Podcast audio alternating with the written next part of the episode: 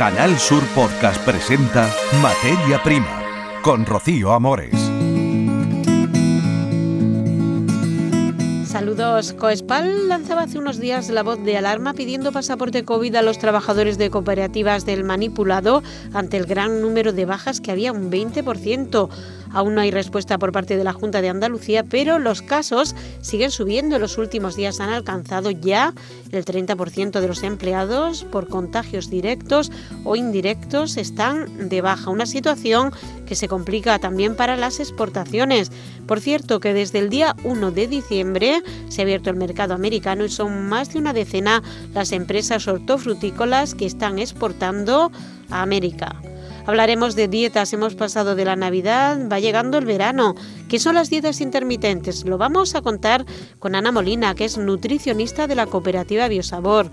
Nos va a dar recomendaciones como las que aporta esta cooperativa para comer sano y estar en forma y hablaremos de Luismi Luque, que es un jiennense de Alcaudete que se afinca en Cabo de Gata, que es chef y que viene de trabajar del Can Roca. Tiene un concepto de cocina sostenible y saludable que ha aplicado en el hotel restaurante Oro y Luz, donde por cierto hacen su propio aceite o mermelada, por ejemplo, de jazmín cultivan y lo que cultivan lo utilizan en sus platos.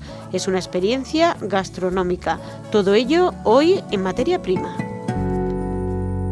Escuchas Materia Prima, Canal Sur Podcast.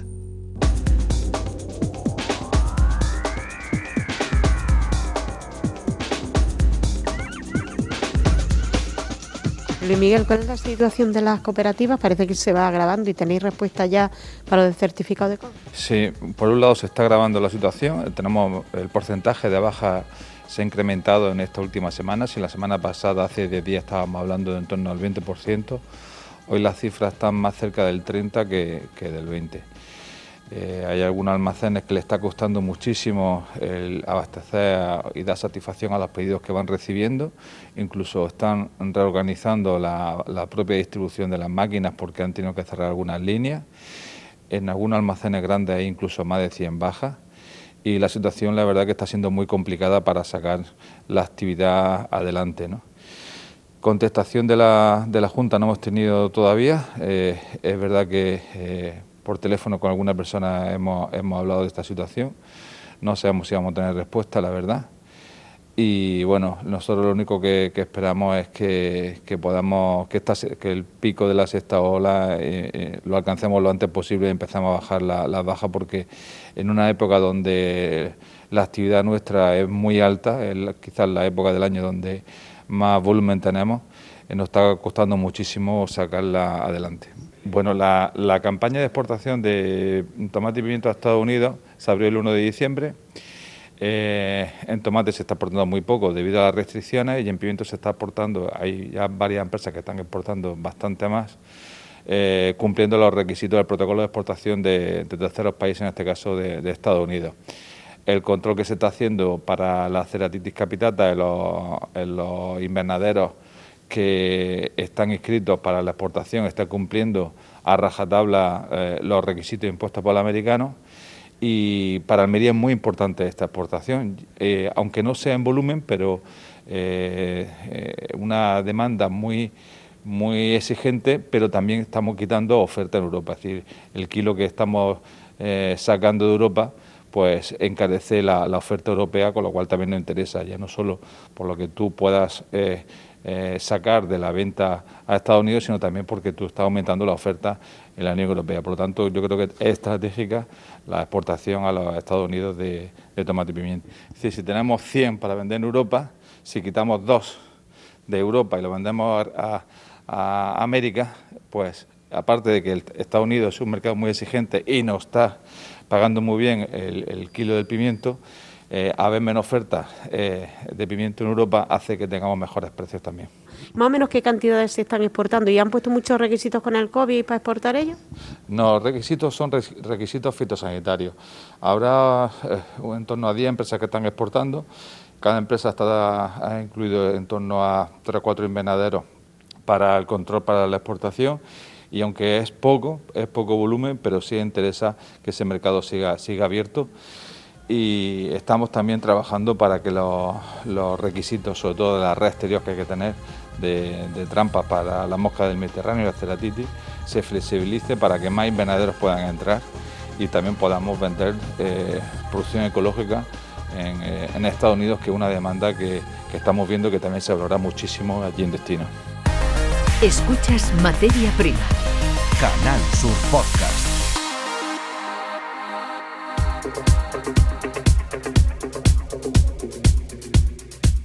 Hoy en materia prima nos vamos hacia biosabor y vamos a hablar con una nutricionista. La hemos tenido ya aquí en otras ocasiones. Es Ana Molina. Ana, muy buenas.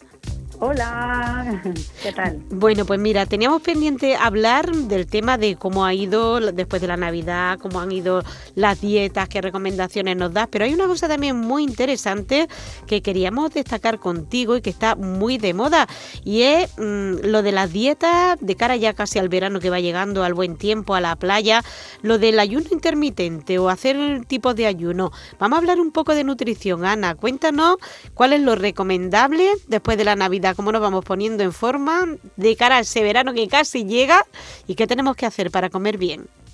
Muy bien, pues es que ahora está todo el mundo con este tema, ya sabes, pero claro, tú date cuenta que desde que termina la Navidad y estamos con los empachos y los excesos hasta que llega el verano, hay casi que medio año, ¿eh? Entonces es mucho tiempo y si no lo hacemos bien, al final se nos va a hacer cuesta arriba y, seguramente no consigamos el objetivo que, bueno, aunque no debería ser un objetivo puntual, sino que debería ser una cosa continuada a lo largo de todo el año, eh, pero sabemos perfectamente que lo que más nos demandan son un poco estos arrebatos, ¿no? De, de, consejos y de dieta y que si hago el ayuno intermitente, si no lo hago, porque es lo que toca ahora, ¿no? Si, si tocase otro tipo de dieta, pues, o la paleo o cualquier otra, pues sería esa. Y bueno, lo que a mí sí que me gustaría destacar a aquellas personas que estén ahora con el gran impulso de, empezar ya a quitarse todo lo que se haya podido coger en Navidad y antes de cara al verano sería tener un poquito de paciencia, no empezar demasiado brusco y agresivo, porque tenemos que ver que queda largo recorrido de aquí al verano. Por eso, eh, mi respuesta ante se debe hacer un ayuno intermitente u otra modalidad de ayuno, que hay varias, así que Rocío ahora comentamos. Sí, sí. Eh, después de la fiesta o para adelgazar, mi respuesta es sí, pero eligiendo bien cuándo. ¿Por qué? Si nosotros terminamos la fiesta y enseguida nos metemos en un ayuno intermitente u otra dieta demasiado restrictiva, lo más seguro es que empecemos una pérdida de peso relativamente rápida eh, y nos estanquemos relativamente rápido también y perdamos un poco la paciencia de cara al verano.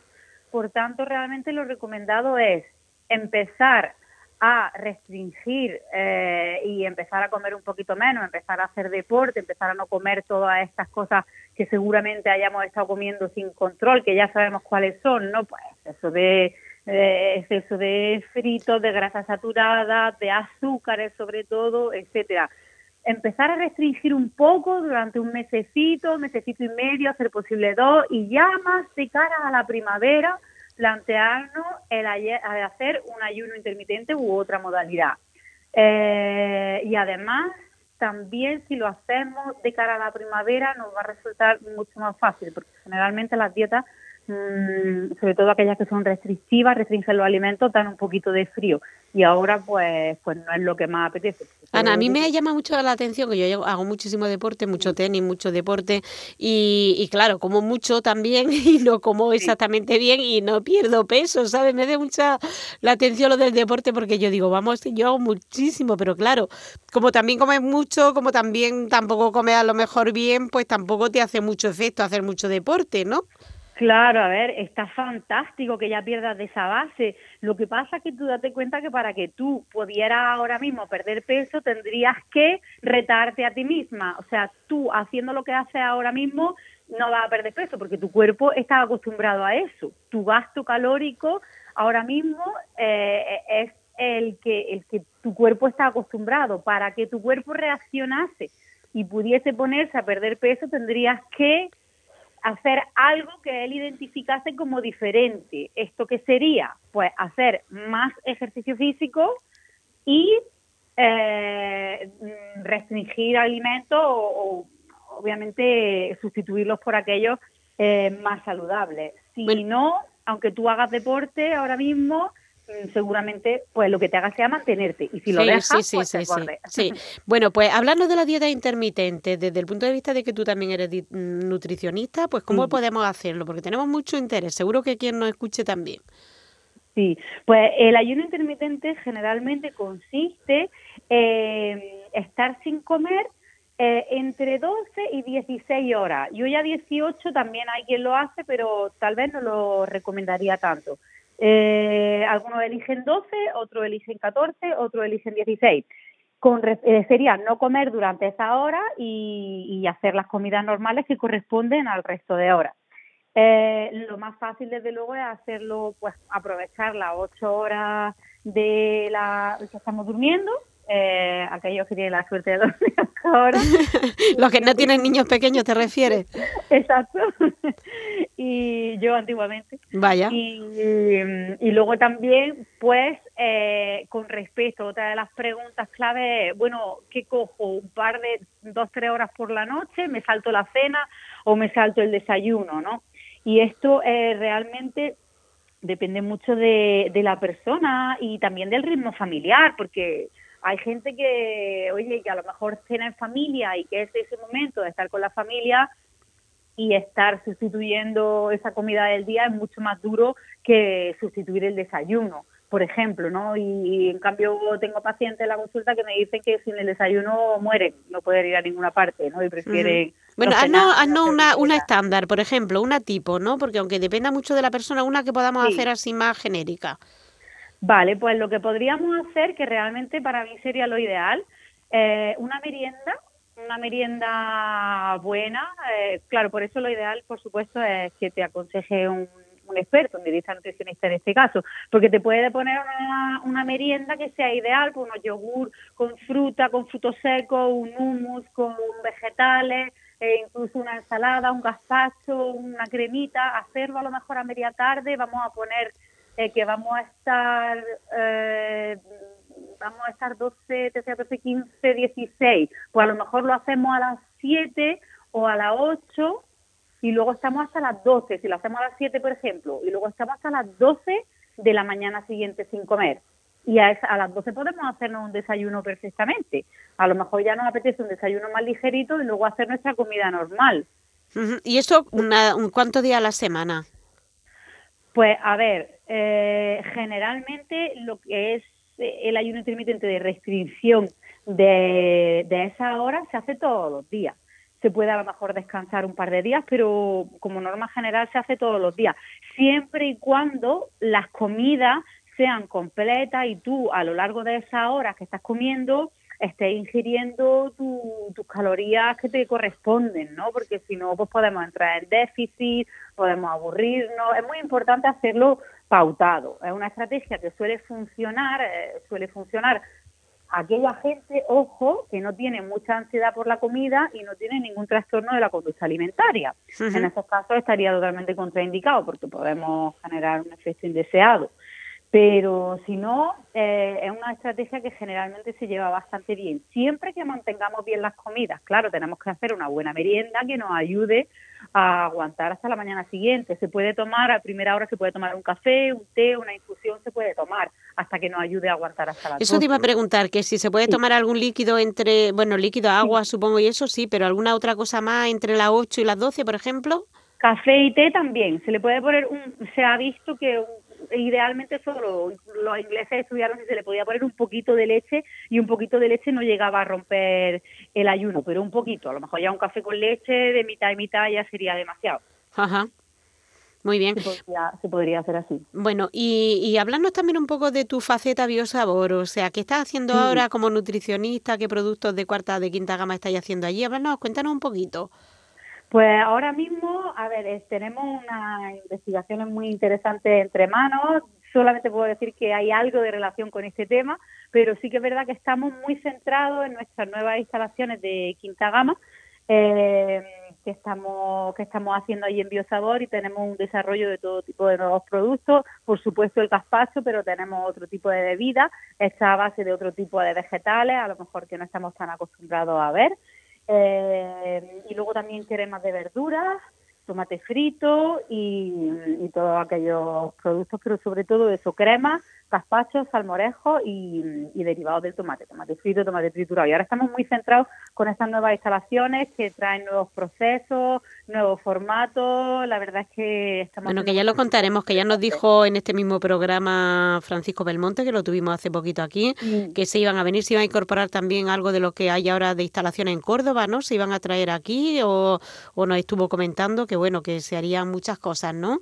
Sí, se están haciendo muchas cosas, sí, sí. Nos está costando mucho trabajo, pero todo lo que cuesta mucho trabajo, luego la gloria sabe mejor. Desde luego, lo contaremos más explícitamente. Bueno, Ana, ¿alguna recomendación entonces? Nos queda un par de minutillos.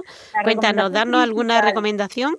Que no nos tiremos de cabeza a la dieta más restrictiva posible, porque si no, no vamos a aguantar y vamos a coger todo lo perdido rápidamente. Vamos a intentar dividirlo en tres bloques primer bloque, ahora, un par de meses, empezar a hacer más deporte y a cuidar nuestra alimentación como sabemos que lo tenemos que hacer. Luego, segundo bloque, ya podemos hacer una dieta un poco más restrictiva, algún tipo de ayuno intermitente, por supuesto, de la mano de un dietista nutricionista, eh, para ayudarnos a, pegar un pequeño bajón en el peso y luego para un mantenimiento y enseguida de bajada progresiva antes del verano, otra vez, digamos, o mm, continuar con lo que habíamos empezado. No sé si ha quedado claro, pero sería como un pequeño gráfico que empieza a bajar poco a poco, luego empieza a dar un bajón y luego sigue poco a poco. No dar un bajón ahora y luego ya quedarnos ahí. Bueno, no ha quedado bastante claro, pero te vamos a traer dentro de cuatro o cinco programas y nos va a hacer un, vamos, un esquema del segundo paso, ¿sabes? vamos a empezar por el primero y nos va a hacer luego el segundo, el del ayuno intermitente. No Dime. No tirarnos de cabeza a la dieta restrictiva, porque entonces no vamos No ser muy restrictivos, nos hemos quedado con la idea, ir reduciendo poco a poco, incrementando el deporte y luego ya dentro de un mes ya volvemos a hablar con el ayuno intermitente y volvemos a darle un repasillo. Ana Molina. Ya llevemos una pérdida de peso. Sí, sí, cuando tengamos aquí resultados para poner sobre la mesa. Muchas gracias por haber estado con nosotros. Gracias Un saludo. Adiós. Escuchas Materia Prima, Canal Sur Podcast.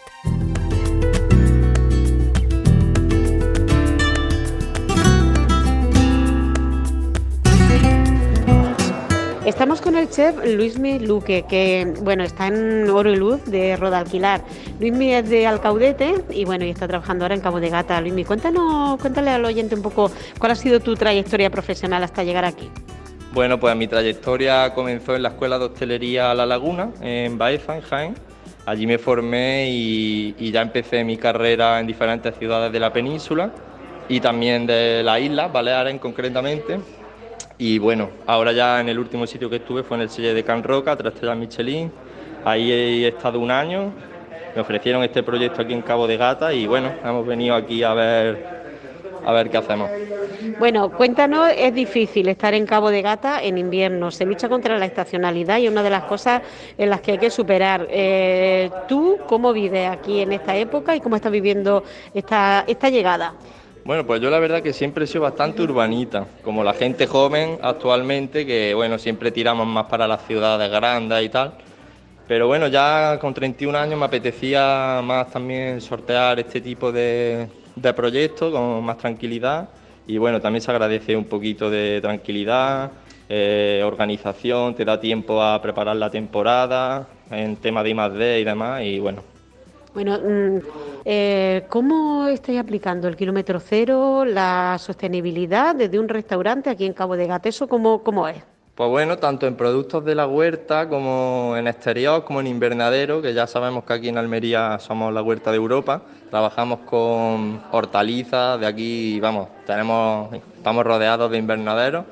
Y bueno, y aparte también con el tema de la pesca intentamos colaborar siempre con un tipo de pesca sostenible, evitando la pesca de arrastre, que ya sabemos que bueno, harán los fondos marinos y eso es muy perjudicial para la naturaleza y siempre priorizamos una pesca artesanal.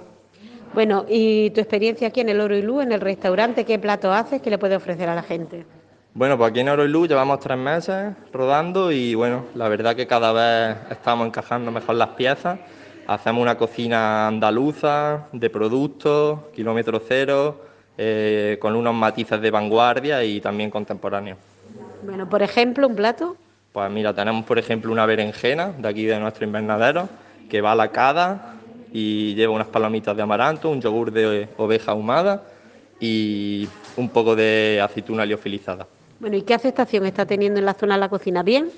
Bien, bien, ya te digo que en tres meses la verdad que la gente súper bien. Eh, en esta época es muy difícil, pero aún así la gente está respondiendo y la verdad que pinta bien el proyecto. La semana flojilla, fin de semana más, supongo. Sí, aquí la gente se mueve mucho en Cabo de Gata por el fin de semana ahora mismo, porque ahora mismo estamos trabajando mucho con, el, eh, con la gente local y los fines de semana la verdad que hay más movimiento. También el COVID está afectando un poquito a la gente de fuera, de, España, y también lo estamos notando un poco, pero bueno, bien. Pues nada, que a seguir teniendo suerte y con este proyecto que desde luego que seguro que irá para adelante. Muchas gracias. Gracias. En Canal Sur Radio, Materia Prima, con Rocío Amores y Carlos Juan.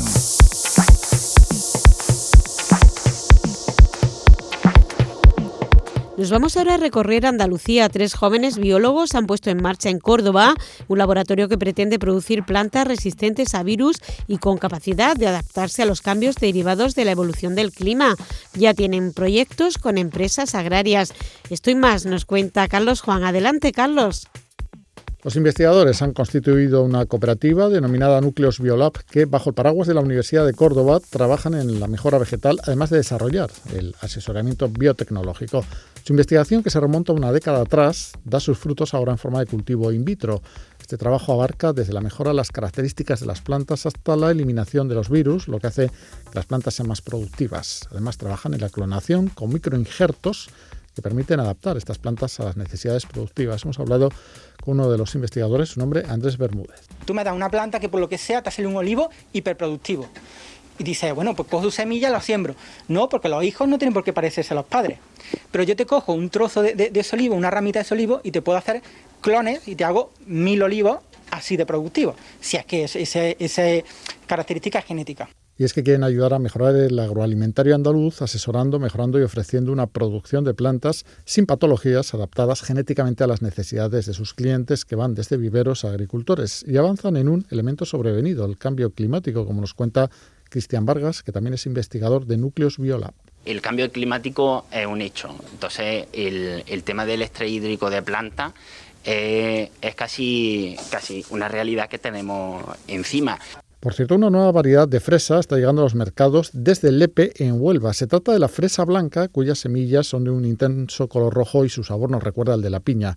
Es una fruta muy demandada en países como Japón, aunque por ahora eh, las que se producen en Lepe se están quedando en el mercado nacional. Es un precio el que tienen algo más elevado que el de la fresa, fresa tradicional, nos cuenta el técnico de producción Javier Rodríguez. Genéticamente, pues su comportamiento, pues pues no, sintetiza pues una proteína que le da el color y, por eso ella madura y no, y no llega a alcanzar el color rojo característico de, la fruta. También hemos hablado con Carlos Masía, eh, que es gerente de la empresa que produce estas fresas. Ojalá pudiéramos llegar al precio de, Japón, pero aquí más o menos tenemos una horquilla entre 10 y 15 euros más o menos, es lo que, lo que se suele vender. Y un sector agrario que vive momentos de gran incertidumbre es el del arroz, con muchísimo peso, sobre todo en Sevilla. Hay preocupación después de que esta semana se hayan levantado los aranceles europeos al arroz de Myanmar y Camboya, que pueden entrar ya sin cortapisas en Europa. La importación masiva al cereal asiático, que no cumple los requisitos ambientales, laborales ni de calidad que sí se exigen a nuestro arroz, derribaron hace años los precios y amenazan ahora con hacerlo otra vez. Los arroceros piden a Bruselas que se activen de nuevo los aranceles. Eduardo Veras, el representante del sector arrocero español en la Unión Europea. Esta ha sido nuestra reivindicación una vez más en Copa Colleca, en nuestra representación en Bruselas, en la Unión Europea, en la cual pedíamos que se mantuviera esta cláusula de salvaguardia, ya no solamente con países como pueden ser Camboya o Myanmar, sino también todo este tipo de tratados de libre comercio que se están negociando ahora y que no tienen en cuenta pues esta subida de costes que estamos teniendo los agricultores y que al final tenemos que tener rentabilidad, si no la agricultura puede desaparecer. Los tabacales casi desaparecidos en la Vega Granadina han dado paso a cultivos más rentables. Uno de ellos es el bimi, una crucífera obtenida por la hibridación entre el brócoli y la col verde china.